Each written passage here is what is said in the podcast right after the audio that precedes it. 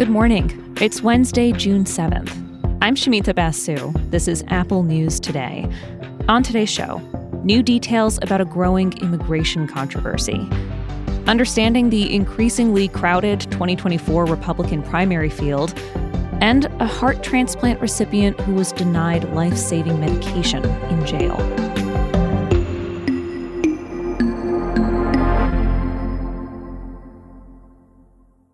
But first, let's take a brief look at other major stories in the news. Air quality is at dangerous levels in multiple U.S. states, with smoke from widespread Canadian wildfires clouding the air. At times, roughly 100 million people in the U.S. have been under air quality advisories. It's especially bad in the Northeast, but bad air stretches as far as the Midwest and Texas. This is an unusually intense wildfire season in Canada, with about 13 times the usual amount of land burned. While smoky skies are common out west, this might be new for lots of people on the East Coast. Officials are advising people in the areas with the worst quality air to stay indoors. That's especially true for the very old and young, as well as anyone with respiratory issues. The leader of CNN is stepping down. CEO Chris Licht is leaving after just over a year in the role. His time running the network was rocky. Licht was criticized for a number of moves, including the network's recent live town hall with Donald Trump. In Richmond, Virginia, two people are dead and five others wounded after a man armed with four handguns opened fire outside a high school graduation yesterday. Police arrested the suspect. The latest killings come as a new Johns Hopkins study shows that American gun deaths reached an all time high in 2021. The data adds up to one gun death every 11 minutes. The study also shows that gun violence was the single leading cause of death for children and young adults. And the state of Florida now says that it set up the recent flights to Sacramento carrying dozens of migrants who crossed the U.S. border. Florida officials say the migrants got on the flights voluntarily. California officials say they were misled. The Democratic Governor Gavin Newsom threatened to bring kidnapping charges against Florida Republican Governor Ron DeSantis.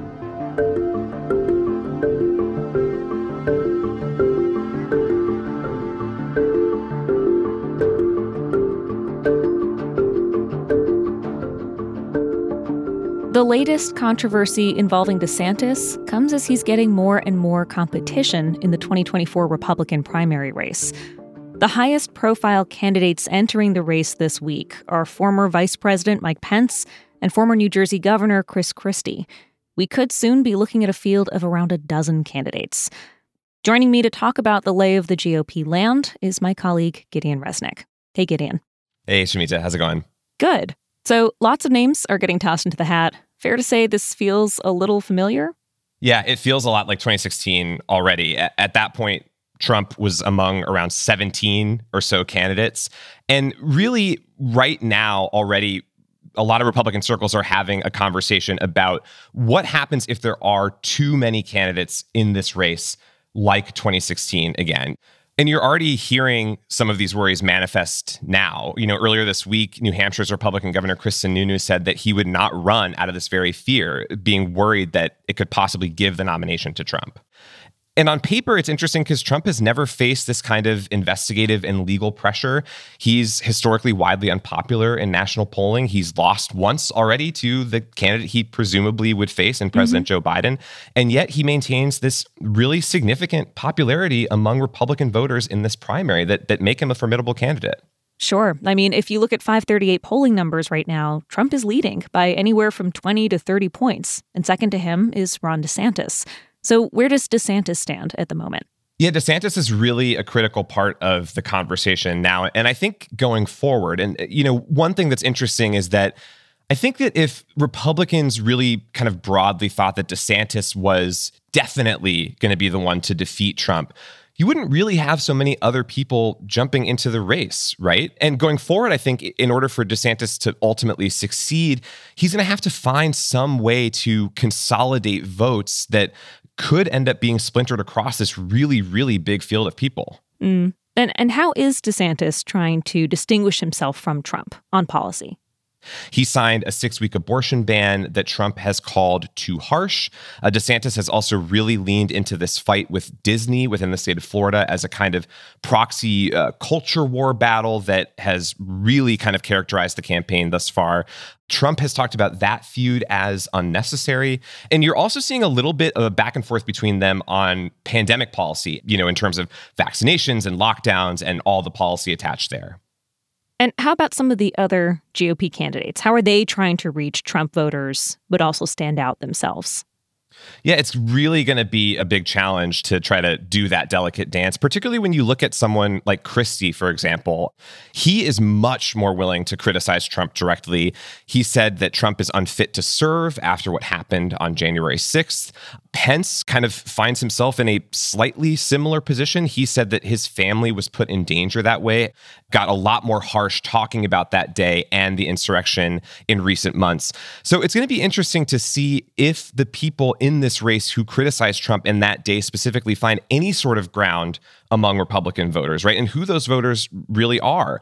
But in DeSantis, the person who sort of seems the most likely to try and pull some of these Trump voters away, he's trying to toe this line a little bit more in an effort to get those voters.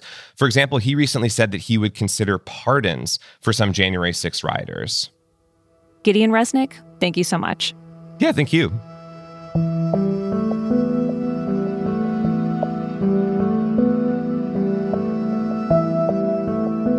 Our final story in today's show is about a man named Dexter Barry, a black father from Florida. He waited 12 years for a heart transplant, and he finally got one in 2020. His doctor prescribed a vital daily medication so his immune system wouldn't reject the new heart. But now, Barry is dead. He had a cardiac arrest just days after being released from jail on a misdemeanor charge. He repeatedly asked police and jail staff for his heart medication, but medical records show that he never got it. NPR obtained police body camera footage where you can hear him explain the critical medical issue. I take rejection medicine for my heart transplant.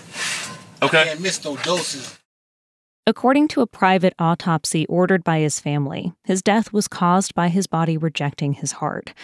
Family members say he'd be alive today if someone in the system had given him the medicine to prevent rejection. They're remembering him as someone with a sense of humor, who loved talking about cars and the occasional vacation in the Caribbean, someone who didn't take his new heart for granted and was careful with his medication. And now they're out for justice. Barry's daughter told NPR what happened to her dad is especially disturbing because he made so many people aware of his health condition, and yet they still failed to provide his medication. The family plans to sue the Jacksonville Sheriff's Office. It declined to comment on NPR's story, citing pending litigation. The ACLU in Florida is calling on state officials to open an investigation. You can find NPR's full story on Dexter Barry and much more in the Apple News app. And if you're already listening in the News app right now, don't go anywhere. We've got a narrated article coming up next actor Elliot Page sat down with the Los Angeles Times to talk about his new memoir, Pageboy. He goes into what it's been like to be one of the most visible transgender men in Hollywood. That's queued up for you next, and I'll be back with the news tomorrow.